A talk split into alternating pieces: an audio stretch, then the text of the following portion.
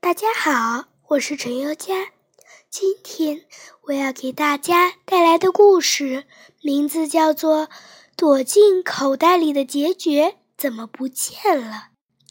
蜻蜓妈妈在小池塘里生了一群孩子，他们的名字叫水獭。花纹妈妈也在小池塘里生了一群孩子，他们的名字叫孑孓。在岸上，蜻蜓吃花纹；在水中，水叉吃孑孓。这一下，孑孓可惨啦！水叉追着它们，小鱼追着它们，连小虾都对它们不客气。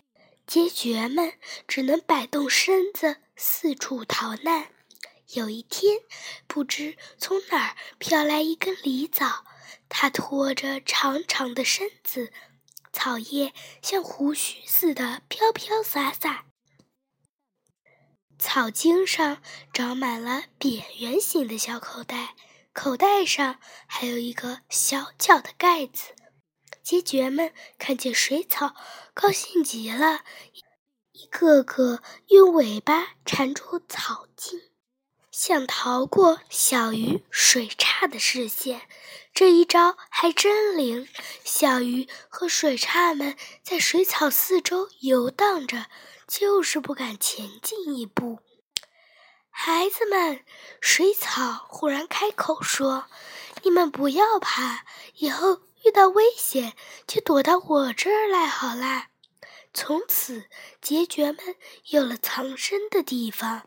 小鱼追来了，它们躲到水草身边；水獭追来了，它们也躲到水草身边。有时候，孑孓们捉迷藏，它们干脆躲到水草的小口袋里。水草可好理，只要一个孑孓蹦进来，它就赶忙合上小盖子。过了几天，有个大孑孓起了疑心：怎么躲进小口袋的弟弟们一个也没有出来过？他问水草：“这个水草吞吞吐吐地说，他们变成蚊子飞啦。”大结局不太相信，他一下子跳到小口袋里，水草啪的一下合上盖子。一股粘液立即把大结局鼓了起来。小朋友们，这一下你该知道小孑孓们到哪儿去了吧？让我告诉你们吧，小孑孓们都被狸藻吃了。狸藻是一种会吃虫的植物，它们生长在池塘里，随水漂流。草茎上的口袋能分泌消化液，昆虫掉到那里面，很快就被消化吸收了。